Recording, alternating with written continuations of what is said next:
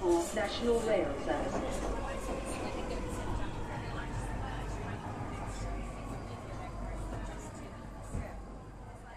Bine, revenit în stația Londra. Eu sunt Manuel Cheța de la manuelcheța.com și tu asculti podcastul Un român în Londra. Suntem la episodul numărul 237 denumit Devine serioasă treaba.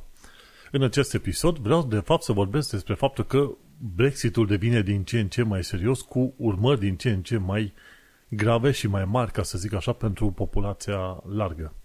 Înainte de orice, vreau să fac mic anunț faptul că podcastul de față este partea Think Digital Network. Bineînțeles, mă găsești și pe Podbean, iTunes, Spotify, Radio.uk și pe Chris Liniuță Travel și, bineînțeles, pe YouTube. În continuare, fac recomandări de cărți. Buffett de Roger Lowenstein. Am citit cartea aia, foarte interesant, un fel de istorie a investițiilor în perioada respectivă, dar văzută din punctul de vedere cumva și din acțiunile lui Warren Buffett. Nu a celor de pe Wall Street. Foarte interesantă cartea respectivă. Și de curând uh, am început să citesc cartea Alchemy of Finance, de, scrisă de George Soros, acel George Soros care este urât de oameni, ce vrei tu pe acolo. Vezi, în loc ca George Soros să mă plătească pe mine, ajung eu să-l plătesc pe el cumpărând cartea respectivă. Este o carte foarte dificil de înțeles și de citit și mă gândesc că o să mă ajute cât de cât să înțeleg ciclul ăsta financiar și tot felul de chestiuni legate de finanțe în genere. De ce nu? Pentru că sunt interesat, vreau să învăț puțin mai mult despre investiții și să-mi dau seama efectiv despre cât mai mult despre lumea în care există. Și, desigur, care fiecare dată, vreau să laud o mână de oameni faini, cum sunt cei de la ROE Hub, Romanian and Eastern European Hub, pe care îi găsești la roliniuțehub.org.uk un ONG românesc care se ocupă de întrajutorarea efectivă a românilor și a est-europenilor. În perioada asta lucrează foarte mult și cu refugiați din uh, Ucraina. Oameni super mișto. Mai apoi vorbim de The 3 Million pe Twitter, oameni foarte faini care se ocupă de drepturile europenilor, Centrul Filia, care se ocupă de drepturile femeilor și eclair.org, care se ocupă de conștientizarea traficului de persoane. Grupuri faine sunt mult mai multe grupuri faine decât asta, dar îți dai seama, fiecare alege și promovează cum reușește. Și iată că vom avea un alt episod destul de scurt, dar mai bine scurt și plin de conținut decât lung și întins aiurea. În acest episod vreau să vorbesc mai mult despre faptul că Brexitul devine din ce în ce mai serios. Faptul că ruptura asta între UK și Uniunea Europeană devine cât mai bine definită, ca să zic așa. Și la ce mă refer aici? Uite, am dat de un articol recent de la BBC care explică cum funcționează sistemul de imigrație pe puncte în UK, pentru că asta vor să facă ei, să implementeze un sistem de imigrație, dar și pentru Uniunea Europeană. Exista sistemul ăsta de imigrație, imigrație pe puncte, dar pentru cei din afara Uniunii Europene. Și ce e interesant de știut, undeva în anul care s-a terminat în iunie 2021, au venit 500, până în anul respectiv, au venit 570.000 de oameni în UK și au plecat 334.000. Imigrație versus emigrație, știi? Și migrația este netă, adică mai mulți oameni vin decât să plece în principiu, știi? Și atunci ăștia din uh, guvernul conservator au zis, ok, vrem să facem, să luăm niște măsuri ca să vedem cum controlăm noi uh, această imigrație. Și cei din, uh, de la BBC se întreabă, ok, ce impact a avut Brexitul asupra imigrației? Și bineînțeles că a avut un impact și interesant este că în 2021 imigrația netă din UE a fost de 12.000. Într-adevăr, a venit mai mulți decât au plecat, dar înainte imigrația netă era probabil pe la 100-200 de mii pe an. Și acum a scăzut extraordinar de mult, undeva pe la vreo 10%, ca să zici așa. Și cum funcționează sistemul ăsta pe puncte? Știi? Și este vorba de skilled worker visa, deci trebuie să primești o viză de muncitor calificat. Și îți trebuie 70 de puncte. Pe ca să obții acele 70 de puncte, îți trebuie ceva de genul ăsta 20 de puncte job offer, o, un job oferit, 20 de puncte trebuie să ai skill-ul potrivit, 10 puncte să vorbești în limba engleză, 20 de puncte să ai, de exemplu, doctorat, știi? Sau, dacă nu ai doctorat, atunci măcar să ai un salariu de minim 25.600. Știi? Una, una sau alta, știi? Și atunci cam așa îți dai seama. și ai nevoie, dacă ai, de exemplu, un uh, doctorat, dar nu primești salariu suficient de mare, totuși poți să primești acele 70 de puncte. Important lucru că trebuie să ai 70 de puncte pe care să le primești. Ok? Să primești o ofertă de job, jobul să fie pe un uh, skill level suficient de mare, de aia zice skilled worker, să vorbești limba engleză și atunci salariul să fie de minim 25.600, ceva de genul ăsta. Bineînțeles, pe lângă asta, mai trebuie plătit acea taxă de viză care urcă până la 1500 de lire și, bineînțeles, tu când vii în UK din Uniunea Europeană, în momentul de față, pe bază de viză de muncitor, trebuie să plătești și health surcharge, în fel de taxă de sănătate de vreo 600 de lire pe care o plătești anual. Și inclusiv oameni din SUA și din Canada plătesc taxele astea, știi? Deci nu e, îți dai seama. Există o listă diferită, e Shortage Occupation List, un fel de listă în care, ok, nu se caută neapărat skilled workers, dar oameni care totuși sunt necesari, dar nu au skill-ul cel mai mare, știi? Printre oamenii respectivi sunt care workers, muncitori în îngrijitori, graphic designers, veterinari și nurses. Dar asta de ce zice Shortage Occupation List? Hmm. Da, în, în Shortage Occupation List, pardon, nu înseamnă că sunt mai puțin skilled, dar înseamnă că se acceptă pe, să, să fie angajați oamenii pe salarii mai joase, ceea ce e un lucru destul de interesant. Și seasonal workers, ci că se dau vreo 40.000 de asemenea vize pentru muncitorii sezonieri. Dar am înțeles că ar trebui să fie urcată până la 70.000, dacă nu chiar ar trebui să fie, fie urcată poate chiar la 120.000. Pentru că britanicii nu vor să lucreze la câmp aici. E efectiv. Nici unul din 10 britanici care au în vremea pandemiei au, au început să lucreze la câmp, nici unul din 10 nu s-a ținut, înțelegi? Foarte puțini oameni fac treaba asta. De ce? Pentru că munca e extraordinar de grea. Asta este. Iar cei care sunt chemați pe muncă din asta sezonieră trebuie să fie plătiți cu minim 10 lire 10,10 lire pe oră. Cam astea sunt condițiile, știi? În principiu, un alt mod prin care poți să vii în UK este să ai uh, vize de student. Știi? Și atunci dacă aplici pentru asta, nu există niciun fel de limită. Limitările sunt mai mult la venire aici ca muncitor.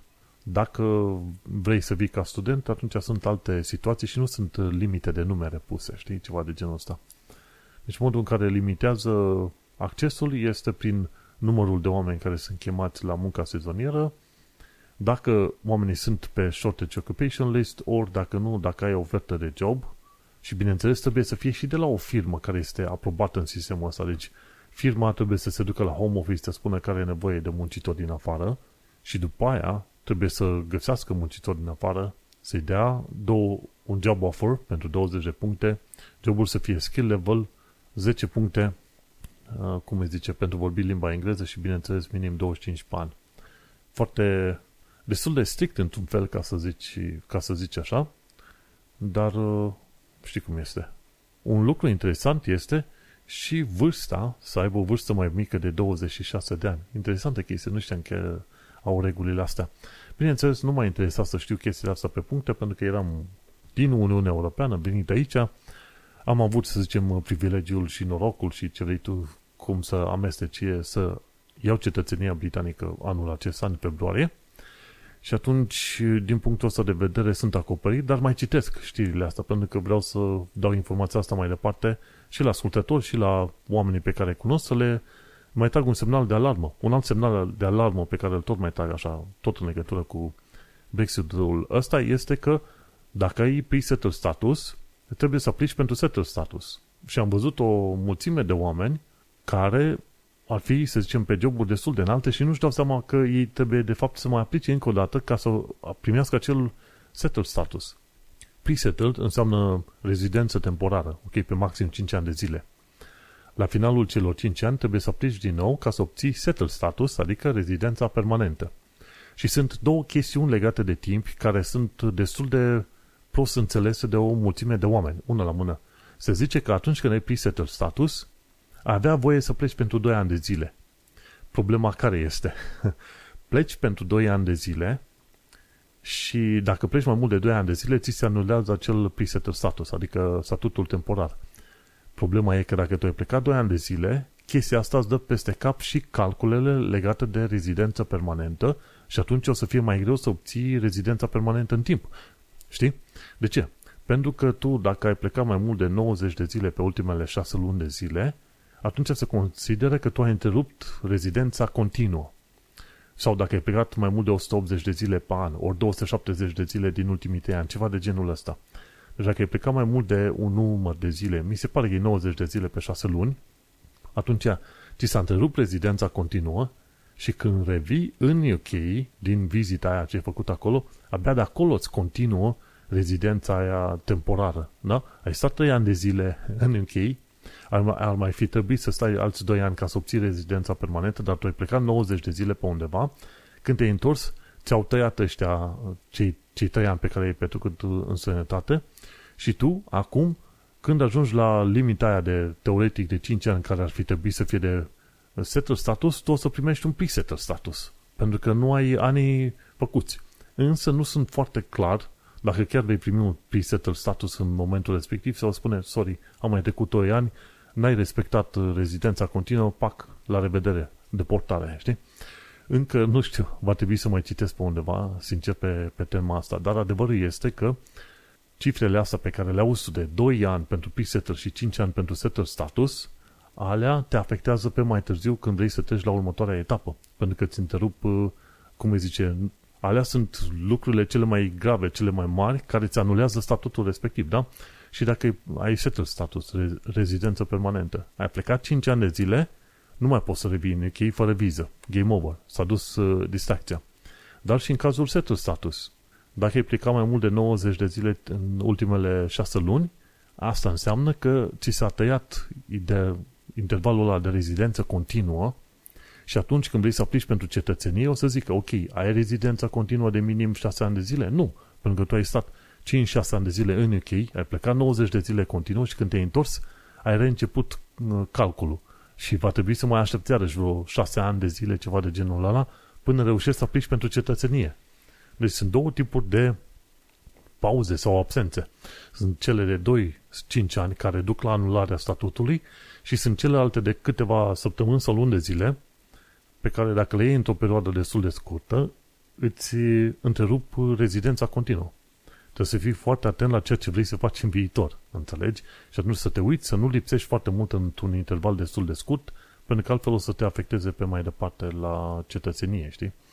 Și acum hai să ne uităm. Parcă aveam undeva trecute chestiile astea, citizenship, settled, ceva de genul ăla. Nu în ăsta, în care se făceau calcule din asta, în care puteai să vedeai uh, foarte bine.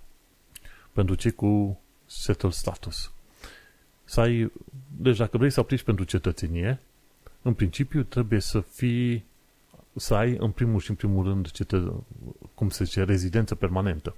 După aia să ai minim 18 ani, să fi fost în UK la 5 ani de zile înainte de a în ziua în care aplici pentru cetățenie, să știi engleză, life, să iei life in UK test, să ai un caracter bun, gen dacă ai avut dosare penale, game over, știi? Și sunt cerințe de rezidență, știi? Și atunci trebuie să ai grijă ca pe ultimii 5 ani de zile anumite chestiuni să fie respectate. De exemplu, aha, te zice așa, timp petrecut în afara UK-ului. Trebuie să ai grijă ca tu să nu fii petrecut mai mult de 40, 450 de zile cumulate în ultimii 5 ani sau nu mai mult de 90 de zile cumulate în ultimele 12 luni. Deci nu pe 6 luni, greșeala mea, ci pe ultimele 12 luni.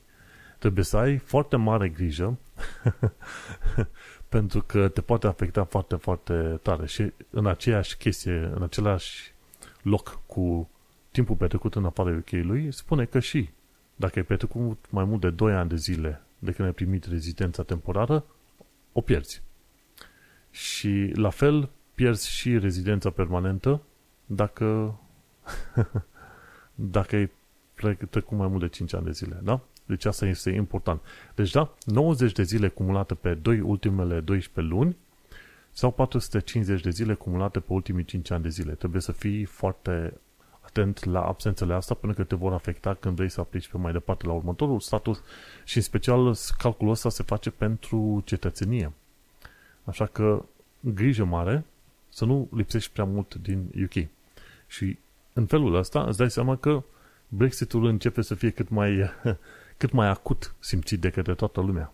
Și când zicem de Brexit simțit acut, ok, e chestia asta cu timpii pe care trebuie să-i respecti, sunt uh, punctele pe care trebuie să le acumulezi dacă vrei să vii uh, în uh, sistem de viză de muncă, dar mai sunt și alte moduri în care Brexitul lovește în perioada asta. Și atunci este vorba de o situație care mi s-a părut foarte ciudată. Deci, unul la mână este că UK are un plan foarte periculos de a tăia dintr-o dată legile UE. Am înțeles că ar fi undeva între 1400 și 3000 de asemenea legi care au fost adoptate la nivel uh, al uh, Uniunii și apoi adoptate în sistemul britanic. Și mi se pare că au un termen de un an sau maxim doi ani de zile în care angajații guvernului trebuie să treacă prin toate listele astea să verifice și mai apoi prin House of Commons să se decide, ok, în, în bulk, în amestec, în cumulat, în sistem cumulat, ok, vrem să anulăm astea 1400 de legi așa dintr-o dată. Și va fi foarte interesant de văzut care vor fi consecințele, pentru că, normal, în mod normal, ai lua legile una cu una, una după alta, bucată cu bucată și ai schimba legea sau ai modifica-o, ceva de genul ăsta, modifica, pardon, ai schimba sau ai uh, tăia-o din sistemul UK și ai merge pe mai departe. Dar așa 1400 de legi dintr-o dată, îți seama, tu încerci să tai efectiv ceea ce a fost construit în ultimii 40 spre 50 de ani de zile. Și atunci să faci treaba asta de la o lună la nu de la o lună la alta, ci de la un an la altul, este o chestiune foarte ciudățică, efectiv, cel puțin irresponsabilă, dacă nu ciudățică. Așa că gândește-te că chestiunea asta cu Brexitul nu se termină acum. S-ar putea ca tăierea acelor legi așa dintr-o dată la, la, la grup, la grămadă, să ducă la niște chestiuni neașteptate, poate 5 ani mai în jos, poate 10 ani de zile distanță, știi? Și atunci este foarte curios ce vom, ce vom descoperi, dar în mod clar pe UK nesiguranța va dăinui încă an bun de zile, înțelegi? Pentru că nu, sunt, nu, nu arată că vor să fie foarte responsabile mășcările pe care le fac ei. O altă chestie ciudată în care am văzut că lovește Brexitul, ci că un, eu, un erou de război britanic, care avea un fel de ajutor numit Personal Independence Payment, a avut acel ajutor tăiat pentru că soția lui a început să primească pensie din Olanda. Soția lui fiind olandeză. Ce s-a întâmplat? Omul nostru, prin 80 și ceva, a fost în războiul din Falklands. În Falklands este o insulă undeva din, din apropiere de Argentina și argentinienii atunci au zis, măi, știi ce, vrem să ne luăm insula aia înapoi. Britanicii au trimis armata acolo, s-au bătut, britanicii au menținut controlul asupra insulei, control pe care îl aveau încă de prin anii 1650, deci nu era de ieri, de astăzi, știi?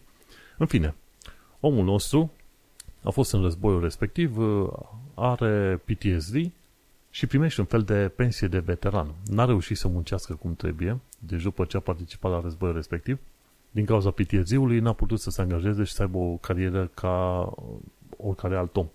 Și atunci ce se întâmplă? Undeva după 2012 a descoperit că are PTSD și a cerut acel ajutor, Personal Independence Payment.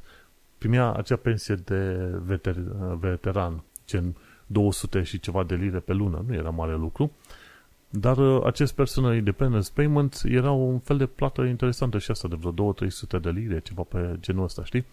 Interesant lucru, articolul este în Daily Mirror și el mai primea, mi se pare, să ne uităm unde era suma mai precisă, lunar primea 340 de lire, deci nu mare lucru, 70 de lire pe săptămână, o nimica toată în principiu, dacă să te uiți. Ce s-a întâmplat? Când soția lui a primit pensie din Olanda, de la uh, Departamentul de Work and Pensions, DWP, i-au tăiat beneficiile alea și, sincer, nu știu pe baza ce, cărei legi, au zis, băi, acum tu, problema, tu ești problema guvernului olandez. Deci a fost o chestie atât de ciudată. Zic, păi, dar la e erou de război. Ce zici cu toate chestiunile astea legate de, ce știu, eroii de război, tot felul de popii, știi cum e că e obiceiul ăla în fiecare an, toamna se stâng, e obiceiul ăsta cu macul. Ok, hai să donăm pentru veterane din primul război mondial ce vrei tu pe acolo. Și uite, ai un veteran mai nou și totuși nu îl respecti. Curios lucru. Efectiv, trebuie să recunosc faptul că nu cunosc legea și ce înseamnă condiția în care să se dea acel personal independent, independent payment. Poate greșesc eu, numai că toată chestia asta arată foarte ciudat, mai ales când uh, DWP zice, ok, acum tu ești problema, tu ești problema, cum îi zicea, Olandei de acum încolo. Foarte, foarte ciudat. Deci uite-te cum omul nostru, britanic, născut și crescut și a luptat în război pentru UK, a ajuns să apeleze la grupul de 3 million ca cumva să lupte pentru drepturile lui pe aici în UK. Deci e o chestie atât de ciudată și de răstălmăcită cum ar veni, încât uh, nici nu-ți vine să crezi că e posibil așa ceva. Și uite-te, vezi, Brexitul lovește, lovește efectiv în moduri cu totul și cu totul neașteptate. Și cum ziceam, măi, cine, cine este pe pre-settled status, ține minte că ne lua pre-settled statusul și la 5 ani distanță aplică pentru settled status, pentru că nu va fi trecere automată. La fel, dacă schimbi pașaportul, dacă îți schimbi adresa de e-mail, numărul de telefon, adresa fizică, odată ce ai schimbat chestiile astea, trebuie schimbate și în uh, sistemul de settled. E verify settled ceva de genul ăsta, știi? Și în sistemul respectiv trebuie să le schimbi. Pentru că dacă nu ai schimbat detaliile alea, mai devreme sau mai târziu o să vezi că nu te poți angaja, nu poți să-ți faci cont bancar, nu poți să faci absolut nimic fără să ai acel, acel share code. Este foarte importantă treaba asta. Îți, îți actualizezi, actualizezi toate detaliile și trebuie să aplici pentru următorul nivel de, de status. Din diverse discuții pe care le-am avut cu cunoștințe, undeva la finalul lui 2023 Cam pe atunci am putea vedea grupuri foarte mari de români cu probleme în situația de a fi deportați dacă nu își schimbă din pre-settled status în settled status. Și mă gândesc că o să fie asemenea situații de genul ăsta, pentru că sunt unii oameni care sunt efectiv întârziați, nu interesează, nu, nu vor să aibă ei de-a face cu acte, cu reguli, cu ce vrei tu pe acolo. Și atunci acei români o să descopere, probabil în numărul, în, mii, în numărul lor miilor, poate chiar zeci de mii, o să descopere că vor fi luați de sistemul de imigrație, poate când ies din UK și pe aia, când vor să se întoarcă, nu mai pot, ori vor fi verificați de către autorități și zic, ok, acum va trebui să te luăm, să te deportăm, pentru că n-ai statutul.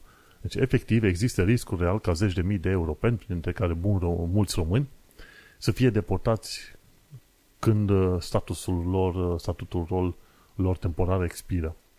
Bineînțeles, încă n-am apucat să discutăm suficient de mult despre modul în care de exemplu, Brexitul afectează relația cu Irlanda de Nord.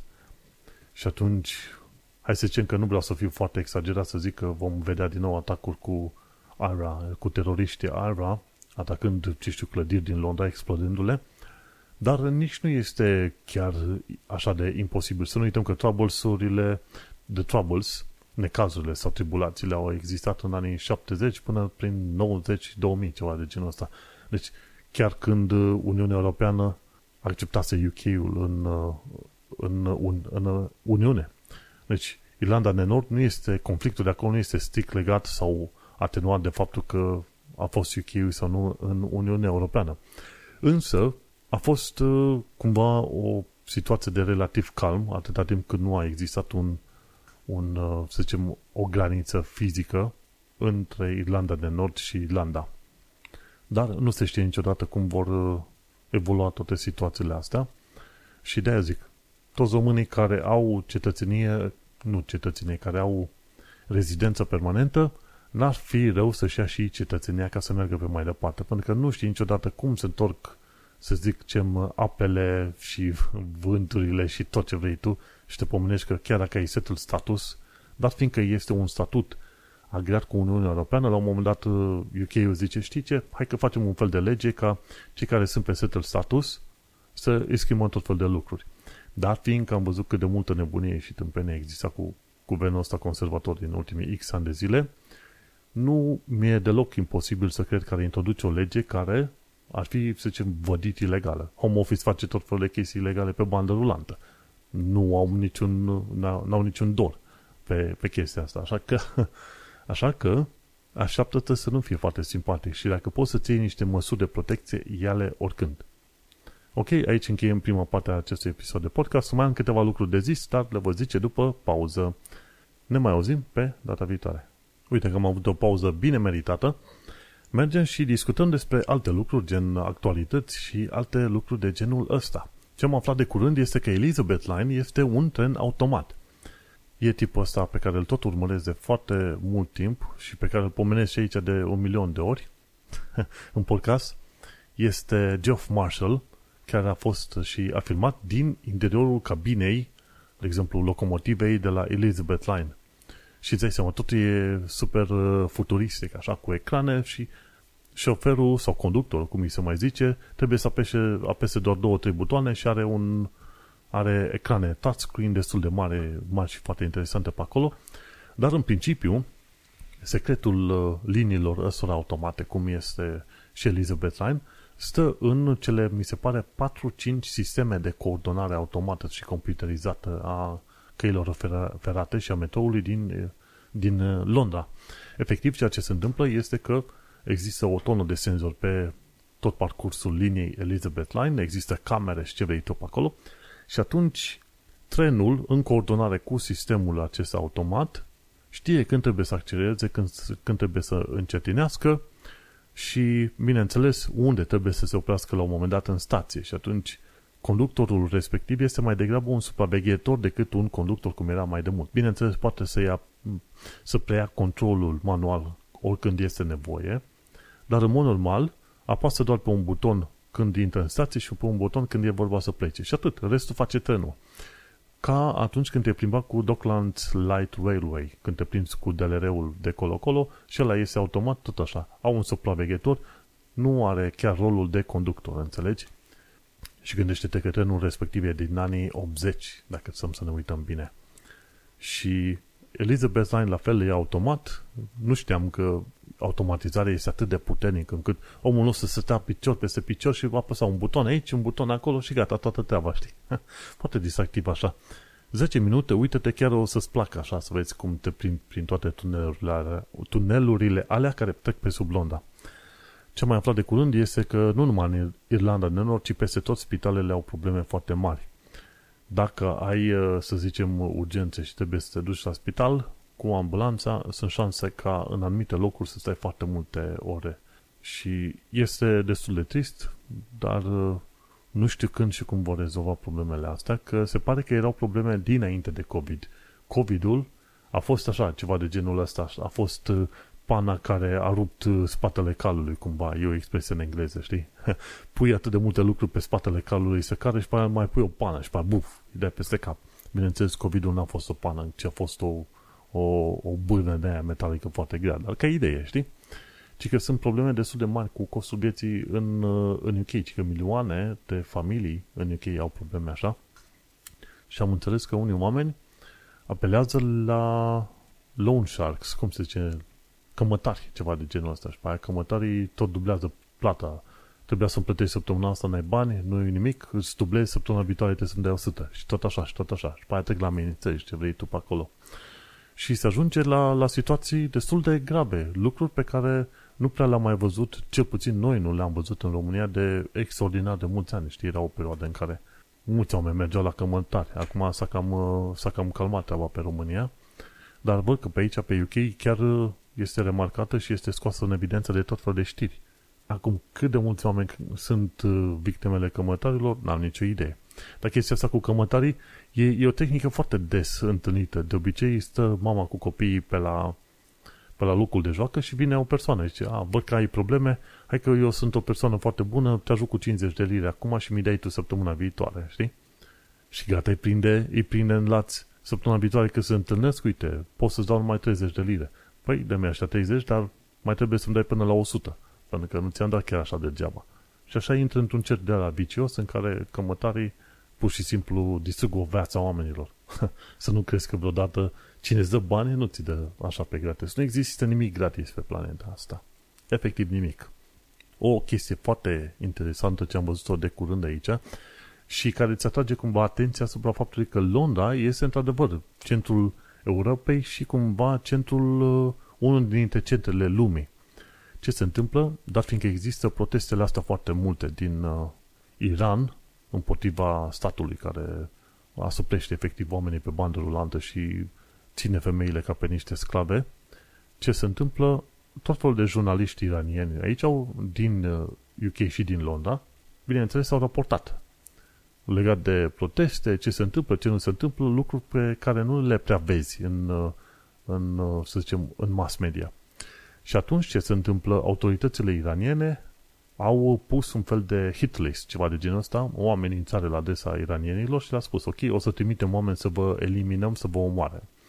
Ok? Și atunci două, mi se pare vreo două studiouri din asta de ale jurnaliștilor iranieni în ultima perioadă sunt protejate de către polițiști înarmați. Au zis, măi, e posibil să fie atacați jurnaliștii respectivi și atunci noi trimitem poliția înarmată ca să îi protejeze pe acei jurnaliști în zonele respective, la studiourile lor. Și uite-te cum conflicte din anumite zone ajung să fie, să zic, cem, destul de vizibile și în UK. Cum a fost și după atacul și după atacul Rusiei asupra ucrainienilor. Acum, în, în momentul de față, mi se pare că, din ce știu eu, ambasada Rusiei este chiar la colț cu Hyde Park undeva, într-o zonă unde sunt tot fel de ambasade, inclusiv mi se pare ambasada României pe aceeași coloană, ca să zicem. Și nici nu știu, cred că sunt, uh, când mai, a mai trecut pe acolo de vreo câteva ori de-a lungul timpului, geamurile și becurile tot era închis la ambasada respectivă, nimic, efectiv la ambasada Rusiei nimic nu mișca. Și au fost multe proteste, puneau tot fel de oameni imagini ce vrei tu pe acolo, sau s-au camat lucrurile, dar uh, într-adevăr, conflicte din lume ajung să fie cumva reflectate și în Londra, într-o măsură sau în alta. Și asta îți arată locul sau importanța pe care o are Londra pe plan efectiv mondial, dacă să să te gândești bine. Și acum, dacă tot discutăm de Londra, uite că avem niște chestii interesante și vreau să le pomenesc aici, este vorba de un tren cu aburi cu leduri. Sunt câteva trenuri cu aburi, mi se pare că e unul care merge din Victoria, se duce către Windsor, dar se pare că și în nordul Londrei, în zona Epping, este un alt tren din ăsta, numai că ce fac ăștia mai nou, pun și leduri pe el și te plimbi cu trenul respectiv seara. Și trebuie să găsești acel tren la Epping Ongar Railway, undeva în nordul Londrei. Măi, și arată extraordinar. Au pus ăștia benzina asta de LED-uri peste tot și trenul zici că e chiar într-adevăr ca în reclamele alea cu Coca-Cola, cu Reni și ce vrei tu, care sunt foarte luminați. Și acum stau să mă gândesc, nu știu dacă... Da. Deci, Epping On Guard Light Fantastic, așa se numește, are loc între 18 noiembrie și 15 ianuarie. Tichetele sunt 20 de lire pe persoană și trebuie să plătești în avans. Foarte interesant. Și neapărat aș vrea să merg și eu pe acolo. Efectiv, deci mi-a, mi-au rămas ochii, ca să zicem așa, la situația respectivă, măi, și absolut extraordinar, să vezi un tren cu aburi, generează foarte mulți aburi în jurul lui și atunci, din cauza faptului că există acele LED-uri luminate, lumina din LED-uri reflectă în aburi și pe mai departe. Deci e extraordinar. Zici că la, ești la un fel de discotecă pe calea ferată, ceva de genul ăsta, știi? Neapărat să mergi pe acolo. Epping Ongar uh, Railway. Foarte interesant. Și că tot discutam tot de Londra, o altă chestie foarte faină ce am văzut-o de curând este harta cu cele mai ieftine beri din zona stațiilor de metrou. Discutăm noi că britanicii trăiesc, uh, au o viață mai bună și salarii mai bune decât în România, dar asta nu înseamnă că nu se uită la locul unde ar putea găsi mâncare mai ieftină sau bere mai ieftină. Și uite-te că există o asemenea hartă și este făcută de către tipii de la StoreKit, storekit.com și we, we made a map on the cheapest of the cheapest points on the tube again. Și a făcut o hartă foarte, foarte interesantă și ca să vedem versiunea foarte mare, hai să o dau zoom in și sunt curios să văd în zona Canary Wharf, de exemplu, ce găsești tu ca ca pub mai ieftin. Hai să vedem dacă nimerim unde e undeva bine. Stepney Green, Whitechapel, Bromley, Bow Road. Așa, la Canary Wharf, uite, găsești, e un pub numit The Henry Addington. Și mai e un altul numit Doom Bar, 5 lire 25. Să nu uităm că berile în, în Londra sunt destul de scumpe. Dacă te duci la Abbey Wood, găsești un pub cu numele Abbey Arms. Am, și îți spune pubul, dar și tip, și berea că, pe care poți să o cumperi. E Amstel 4 lire 40. Dacă te duci în zona London Bridge, cică, cel mai ieftin, găsești The Barrel Boy and Banker și berea se numește London Pride, 5 lire 50. Oh. Dar dacă te duci la bank, unde este bank? Hai să vedem bankul. Blackfriars Temple. Uite mă că nu mi-arată bancul. Westminsterul. Curios lucru. Charing Cross, care este iarăși o zonă destul de cunoscută, de Ship and Shovel. Amstel 5 lire 80. Și la Westminster, uite, 5 lire 45 de Stephen's Tavern. Foarte interesant. Te duci să lucrezi într-un loc și te uiți la ce bar ar fi mai ieftin în zona ta. Hai să ne uităm la zone gen Angel. La Angel găsești The Angel și cer un Green King IPA, două lire, măi, incredibil. Sau te poți duce în zona Old Street, care iar și o zonă short, deci pe acolo, destul de des vizitată. Găsești Angel London, o bere numită Dunbar la 5 lire 40. Și pe Oxford Street, dacă ne uităm, hai să ne ducem pe Oxford Street la ce anume? Efectiv la Bond Street, undeva care e chiar pe la mijlocul Oxford Street. Găsești Spread Eagle, Old Speckled Hen, 5 lire 55. Foarte interesantă harta asta. Efectiv, deci efectiv au luat harta mare, faină a Tube, a pus tube și după aia și un pub și berea și câte costă. Dacă ești interesat, o găsești pe storekit.com și mi se pare că la un moment dat îi zice și asta London Tube Map, cheapest pints și așa găsești. Foarte tare. și ca ultimă chestie avem un sfat practic, ci că 11 lucruri de știut pentru cei care vor card de credit. Să nu uităm, credit înseamnă datorii, da? Noi în România ne-am învățat să zicem am card de credit, uite ce mișto sunt. Nu, ăla e card de datorii. Orice chestiune consumată de pe cardul ăla e o datorie pe care trebuie să o dai înapoi cu dobândă, nu așa? Și atunci, hai să mergem pe mai departe să vedem. Ci că, în primul și în primul rând, trebuie să alegi cardul de credit potrivit. Eu mi-am ales o perioadă bună, card de credit care să îmi îmbunătățesc credit ratingul. Și cardurile alea are, sunt carduri în care dobânda este destul de mare, 20 și ceva la sută pe an, sau nu, nici nu știu cum se calculează, și la care important este să pui toți banii înapoi la final de lună. Efectiv, nu aveam nevoie, pentru că îmi dămuiesc banii și am grijă să cheltui atât cât îmi permit. Dar uh, mi-am luat credit card tocmai ca să îmi îmbunătățesc uh, credit score-ul, care acum teoretic ar fi bunicel, ca să zic așa. Și a fost bunicel, de ce? Pentru că un credit card cu dobândă mare la care am acoperit cheltuielile în fiecare lună. La final de lună le-am acoperit. Dar uh, sunt tot felul de cărți de credit pentru plata datoriilor, pentru everyday spending și ce vrei tu pe acolo, știi? Și cred că, dat fiindcă mi-am îmbunătățit cât de cât credit ratingul, vreau să mut pe everyday spending și atunci are, e low interest pe datorii mai mici, știi? Trebuie să găsești un provider potrivit pentru acest credit, credit card. De obicei, banca la care ai tu contul o să-ți dea un credit card mai slăbuț decât altă bancă, știi? și că, în primul rând, e bine să vezi ce credit, ce credit report, ce credit score ai tu înainte de a primi acel credit card. De ce? Pentru că, efectiv, dacă ai un credit score prost, s-ar putea să nu primești credit cardul. Cam asta e toată treaba. Și o altă chestie, sunt tot felul de chestiuni mai mult sau mai puțin importante printre sfaturile celor de la Which, dar unul dintre ele, foarte important, este să te setezi un direct debit. Ai contul tău normal de bancă, asigură-te că ai setat un direct debit, așa că atunci când e momentul potrivit, acel credit card să-și ia datoria automat, să nu uiți să plătești tu datoria, pentru că s-ar putea să ai tot felul de probleme. Și important este că dacă aplici pentru un credit card și ai fost refuzat, să nu mai încerci din nou, pentru că asta o să te afecteze la credit score.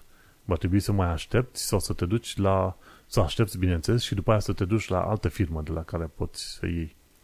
Și cam, uh, cam asta este chestia. În principiu, de ce am pus articolul ăsta cu credit card? Zic că este bun din punctul meu de vedere, unul, ca să-ți faci un credit score și din al doilea punct de vedere, credit cardul este bun de folosit cam peste tot unde faci plăți, mai ales online. Ai niște protecții extra când este vorba de plata cu cardul online. Dacă, să zicem, furnizorul nu ți-a trimis produsul, dacă sunt niște probleme cu că s-au luat cam mulți bani sau ceva, atunci faci repede plângere la deținătorul credit cardului și zici, băi, vreau să-mi finanțați înapoi, pentru că, uite, s-au întâmplat ceva probleme. Și atunci îți poți recupera banii. Dacă e vorba de debit, la debit n-ai protecții. De-aia plățile online mai toată lumea le face cu credit cardul ca să poată să facă mai apoi un chargeback, să zică, băi, uite, e problema asta, oamenii nu vor uh, să trimite produsul, te rog să iei banii înapoi. Și mi se pare că era la Wichco UK aici pe site, Know Your Rights, știi? Și e mai bine să plătești cu credit cardul decât cu debitul, pentru că ai mai multe drepturi cu debit card. Și ci că există o, o chestiune numită secțiunea 75 din Consumer Credit Act. Deci aia îți oferă ție niște protecții extra față de debit card.